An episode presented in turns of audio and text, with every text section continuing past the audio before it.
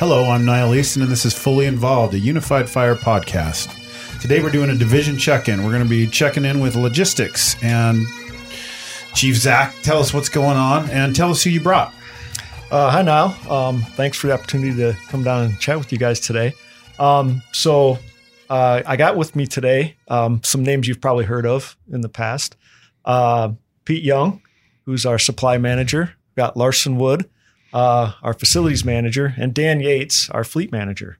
Um, brought these guys all down to kind of, you know, have some conversations with you and get our message from logistics out there. Yep, and we were just talking. I mean, you've been on board. Really, we started the same month in the your current position and my position here with UFA. So you've had three and a half years ish. Let's just talk about some of the things you've implemented, what's changed, what's going on, and um, see how you felt about the position and the time you've been in there. Yeah. So when I got in there, it was like you know stepping into the deep end, right? It felt overwhelming like immediately. There's a lot of stuff, a lot of moving parts out there. Um, once we got in, we just kind of started identifying, okay, where do we want to begin here? One of the first things I think we jumped into was uh, looking at fleet management systems, like electronic fleet management systems, bringing in some software. Met with a lot of companies, um, evaluated a lot of stuff, landed with Fleetio that everybody's familiar with these days. Um, hopefully that's working for everybody. Uh, it seems to be capturing issues and things that we we uh, need to capture, and it's tracking some of our costs and and and our fleet issues pretty well for us. So we've been happy there, and we've kind of taken that approach with in um, supply as well, where we uh, got some new point of sale software and incorporated that into Pete's um, ordering website, uh, PDO as he likes to refer to it. That's right. Um, and then uh, with with Larson stuff, when he came on board, we brought in another software program for asset management, um, and that's been getting kind of fleshed out over the last you know year and a half or so. Really, right now, especially, um, we've had some assistance uh, getting some of the assets like HVAC systems into that, uh, so we can kind of be tracking dates and ages of water heaters and you know air conditioning units, all those kind of things. So it's been it's been pretty neat. We're we're growing it. Um, it's getting you know better day by day. Yeah. So, so those are some of the, I guess, kind of the high profile things we've done recently. Let's actually step back for our non UFA folks to understand what a logistics division does. I mean, you've kind of touched on it because you brought the, the key players here, but so you're you're over all of our fleet vehicles, and how many roughly is that? Uh, we've got a total of 330 vehicles out there. 102 of those are staff and support vehicles, 64 heavy apparatus, 56 trailers, uh, 31 ATVs, UTVs, um, 10 material handling vehicles. Those are things like uh, forklifts and telehandlers and skid steers. And then we have eight boats, and the rest are just miscellaneous uh, semis and uh, bomb trucks and things like that. You can't forget engine 911, 911. Yeah, we've got that. That didn't. That wasn't in any of those numbers. Uh oh. We got to make sure we get that taken care of. That thing's always needing some work. Um, and what else do you guys? You've got buildings now, of course. How many buildings do we have that you're watching over, Larson? We've got the 25 stations, 31 properties altogether, if I remember right, with the changes that we've had lately, um, including EOC, the logistics warehouse, a couple vacant properties, things like that. We're getting ready to build some amazing fire stations on. Yeah. How many do we have coming? Right now, we got five new fire stations in the works between Mill Creek and Magna, Eagle Mountain, Midvale. You got a lot you're watching. And then Pete, talk a little bit about what you do. running the warehouse, we've got uh, all of the sp- supplies coming in. So we hit every station every week.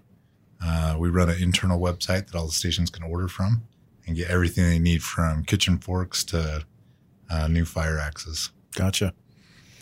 All right. Well, going back to vehicles, let's just talk for a minute about that. I don't think people can understand like uh, fire trucks, fire engines, very, very expensive. Probably a lot of maintenance. Um, on any given day, how many are you guys having to work on, or in a week? Uh, that just depends. Um, usually we've got two in the shop for major repairs, and those will typically take a week to complete. Um, And we have three mobile mechanics who travel around the valley to the different fire stations working on the uh, the day to day breakdowns, the things that can be repaired within two hours or less, and that can vary, you know, from the time of year. The summertime we we get fewer, the wintertime we get more. Um, I don't really have a good number for what we do in a week. It's So- it's very fluid. What does like a ladder truck cost up front when we buy something new like that? Because I know we had a couple come online a, what, a couple years ago. Yeah, so those were uh, the tractor drawn aerials, and those were budgeted for I think 1.1 million or 1.5 million on those. Um, the difference we've got some coming this year, or we'll be placing orders this year, and those are straight trucks. Uh, the difference between a straight truck and what we just got last uh, a couple years ago is uh, a trailer. The uh, the ones we got a couple years ago has a, a a truck and it's pulling a trailer behind it. Uh, these ones will be just the straight ladder truck. Gotcha. Well, so I mean, add all that up times however many you said. Uh, we have a huge investment of taxpayer dollars into this, the the vehicles that we use every single day. Talk a little bit about the effort to keep them working, to keep them efficient. Because I imagine once they start getting old, you'll start to see reoccurring problems with them.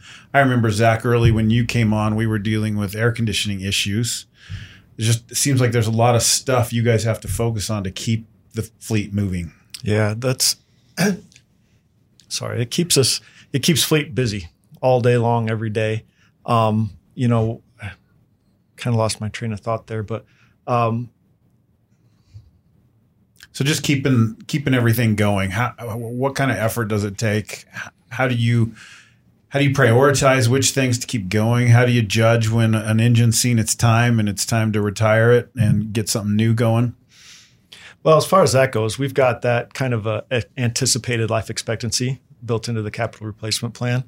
Um, those vary anywhere from say seven years for a light fleet vehicle up to as much as perhaps 20 years for a vehicle like an air and light unit um, that's going to uh, you know stick around with us for a lot longer. So it's a specialty unit.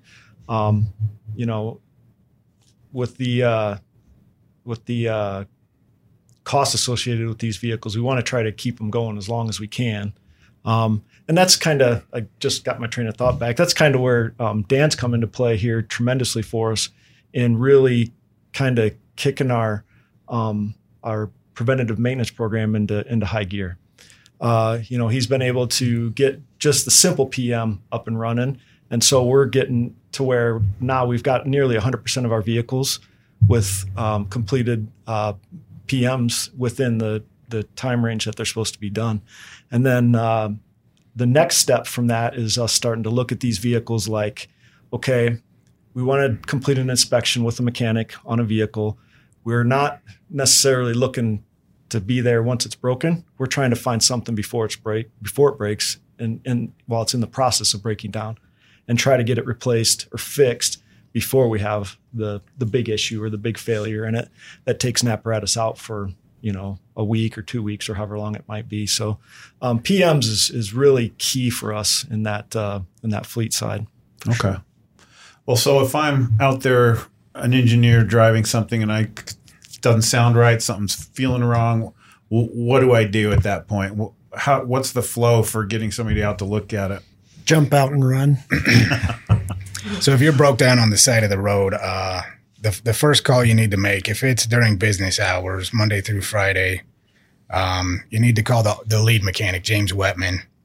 Um, that's that's the first call you need to make. He's the one that sets the priority for the shop, and he'll dispatch the mechanic from wherever the closest mechanic is to you. Um, if it's over, uh, af- you know, after business hours or on the weekend, then we we have an on-call mechanic who will answer that 24/7 um, give that number a call and he'll he'll respond from wherever he's at if it's an emergency. Um, now you said breakdown on the side of the road. That's when we want you to call the on-call guy. If it's something simple that can wait until monday let's uh let's just put an issue in fleetio and then give james a call on monday or send him an email or something Okay. So what should they not do? Well, yeah, and that's something that we've had even just recently some issues with our on-call um, staff phone numbers. So we have got two numbers, one's for logistics, one's for fleet, right? Those are intended for after-hour use on weekdays and for weekends um, or a holiday, something where we wouldn't have staff um, on on duty normally. Um, that's the only time that those numbers are monitored. Uh, during the regular business hours during the week, you know, it's just contact the person who you need to get. If you need supply, you know, you contact Pete, give James a call during the week if you've got an issue with your engine, and we can start the process of dealing with that. Um, the the two numbers that um, are available, of course, fleet's pretty self-explanatory, but logistics number they provide support for both supply and for facilities. So if you've got a an after hour weekend issue or weekend issue with uh, you know a water heater that's failed and it's dumped water all over the place, you know you can call that same logistics on call number for that. Um, what we don't want you to do is call that on call number during the week.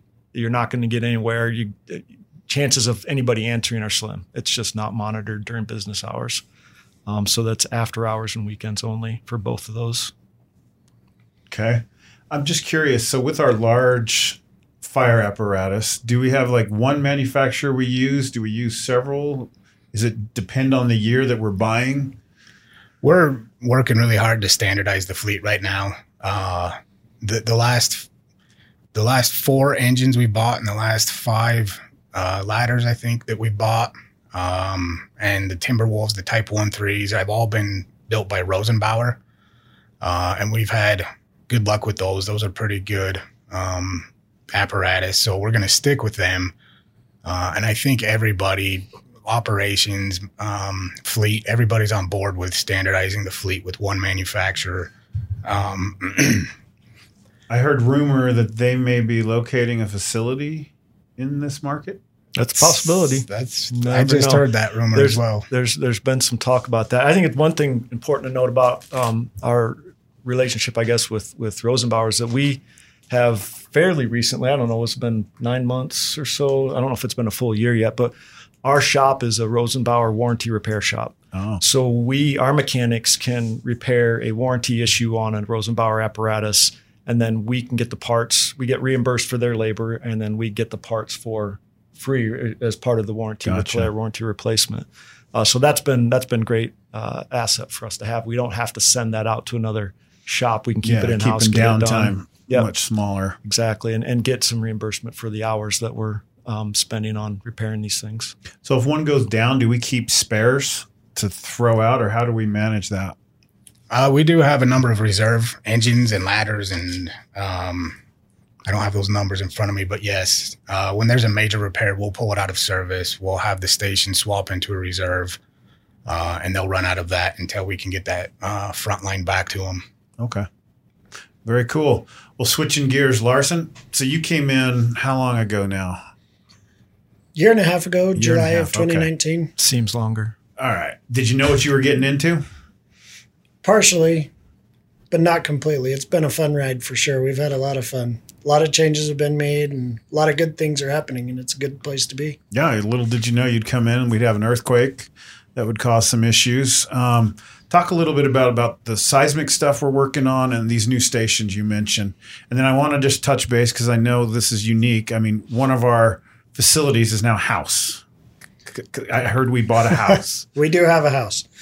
So, kind of to touch on the two big projects we have going on that you talked about, in addition to all of our smaller capital repairs and preventive maintenance programs and things we're implementing. Uh, the first one is our seismic project that we've got, and we were able to go out to FEMA and we received a grant to retrofit both structurally and non structurally all of our fire stations, with exception of the f- stations that we're replacing soon. Um, and so with that grant, we're able to go out and FEMA's providing 75% of the funds. We're providing 25% to completely seismically retrofit our stations to bring them up to the current seismic codes. So it's a huge bonus um, for us and a huge opportunity that we've had. And luckily, we started this all before the earthquake, which was nice. Um, but it certainly the earthquake certainly brought to light the need and the importance Yeah, for the it. why And so why we need to do it. we definitely are in a good place there. And right now we're in process of hiring out and going to RFP for contractors to do that work. Gotcha. And so that's good stuff there. Uh, with the fire station construction progress, uh, we've got we're well underway with our design of our new fire stations, and we've got some good prototypes in place. Um, the furthest along one right now is currently the re- replacement station for Station 125. Uh, that's the furthest along at this point, and we're still working on Mill Creek, Magna, and two down in Eagle Mountain. Uh, brings us to the house that you talk about. Right. Um, we did purchase a house that we're going to be using as a temporary fire station for the crews at Station 112 as we hopefully demolish that station and rebuild it on the current site. So we had to do something with the crews. And so the greatest option that we found and had full support of the board and everybody involved was to buy a house. And the particular house that we got is on a pretty good sized lot, but it didn't have a garage that was adequate to house the fire apparatus. So we're adding a garage onto the house. Uh, right now, we're working with the city on getting our building permits for that. And we'll run out of the house while we're building the fire station and then sell the house back to somebody to live in. Somebody's going to have a killer garage. Yeah. Yeah. If you got a boat, keep it in mind, I would imagine. Class A RV, you Oh, name yeah, it. yeah. It's going to be big. It's going to be sweet. Well, that's cool. So that's all coming in this next year.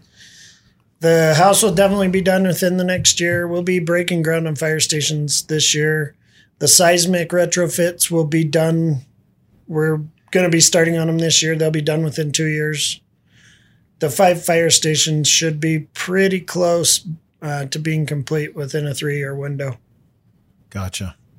All right. And then Pete, I want to touch base with you. I imagine in March your your world changed a little bit last year. It sure did. Talk a little bit about having to just I mean it was stuff probably we may have had a few of, masks and you know the hazmat suits or whatever you call the whole bio suit that they've got to have.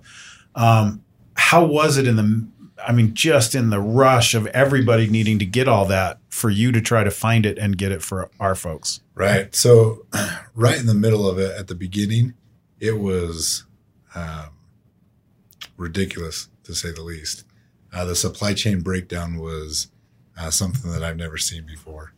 So, uh, we got really lucky uh, right at the beginning. We made a huge order and we're able to sneak it in before uh, things started to break down. Um, we also had a good amount of stock um, stuff that we've had for a couple of years prior to me coming into logistics. Um, but being able to keep that on the shelf and have it readily available um, really made a big difference for us. Uh, so we were able to keep up on the supply and demand. Um, our vendors did a great job um, getting us the things that we needed. They had some struggles and some issues, but for the most part, we were we were on top of it. Were there ever was there ever a moment you were like getting worried, like, oh boy, we're Oh, yeah. getting a little low? Oh yeah, we had some panic moments, um, and we did have um, some time, as you all know, that there were some things were just not available as it was coming in. Um, getting it from the the slow boat was was rough, but um, for the most part, we were able to to keep everybody stocked. So what what were some of the things that were hard? Or some of the points you you actually Yeah, did the- get a little worried? The masks were very hard to keep in stock. The uh, anything that they were the disposables that we were using on a hourly basis, those were hard to keep in stock. Clean, uh, cleaning wipes, uh, disinfectant sprays. Um, I mean, we had trouble getting it for personal use at home. All of you struggled with it, getting things at the grocery store, right? And it was the same same for us. Well, I'd be remiss if I didn't ask this because I know it's been a big issue for at least one person, the toilet paper issue. Right. How's we that never ran looking? out. We've never run out of toilet paper. We've got pallets of it. No. How about the quality? I know that was an issue that got brought up in questions for the chief. We had to start separating two ply into one. Is that how we manage the supply issue? Just kidding. All right. Well, thanks so much for that. And- I want to go back to you, Zach, for a minute. Just what are you looking at for this next year? And is there things folks should be watching for? you know, a lot of it's what what um, these guys brought up. Um, you know, the future purchases coming up for the capital replacement list. We've got some new apparatus. Um, the specs have been adjusted to try to. We're working to try to develop that standard unit. Uh, that's a big thing for us. Is just we want that unit that's when we're ready to order one, we say, you know, we need two more UFA engines, and everybody knows what we're talking about. And so we're working to get to that point.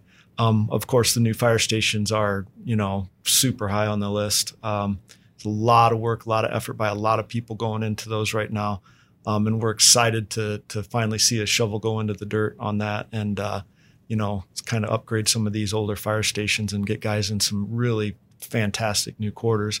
Um, I think when they're up and running, people are going to be really excited to to be in them and see them, and I bet you're going to be doing a lot of tours for uh, other agencies coming through and wanting to see See what, we did. what, we, what we've done with them. So, you know, we've got a great design team um, with AJC and BRW and, and some really good project management um, that's helping us through this process and, and just good internal players, guys that are really engaged and, and doing a great job. So, yeah, we're excited for this. There's a, a lot of stuff going on out in logistics.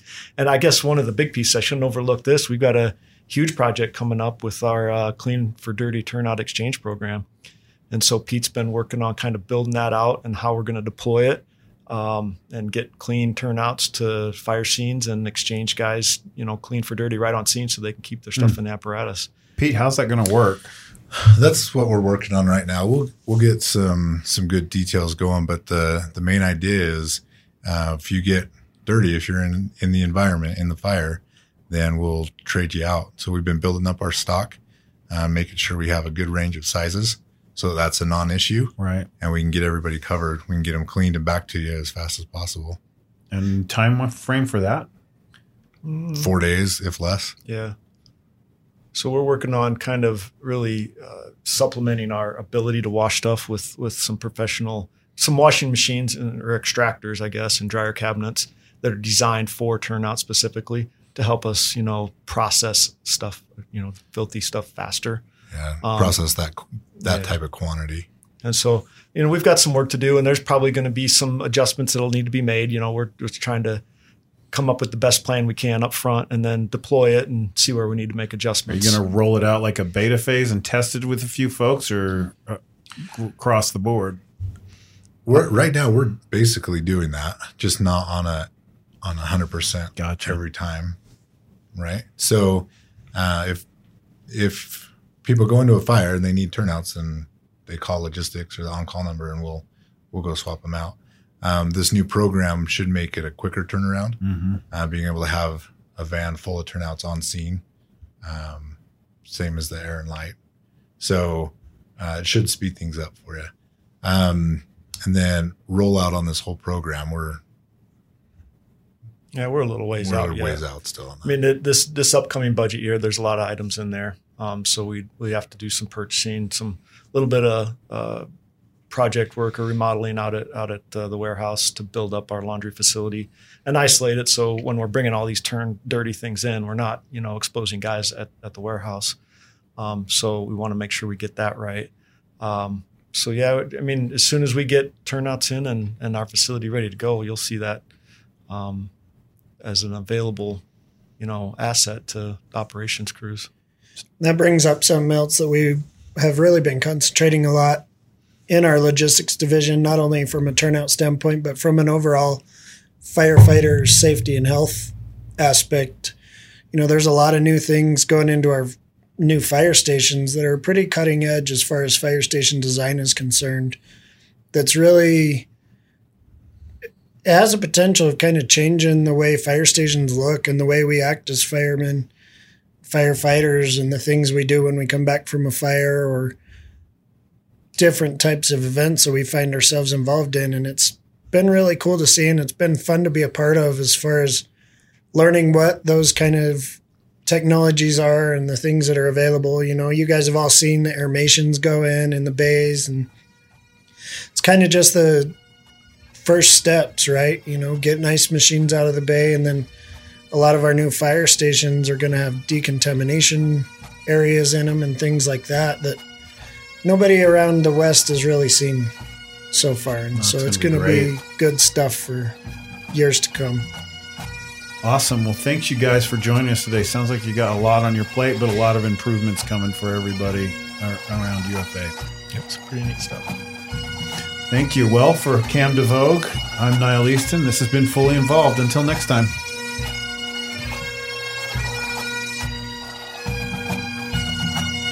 From the Salt Lake Valley, this has been Fully Involved. Follow Unified Fire on social media and be sure to subscribe to this podcast. Until next time, stay safe and thank you for listening.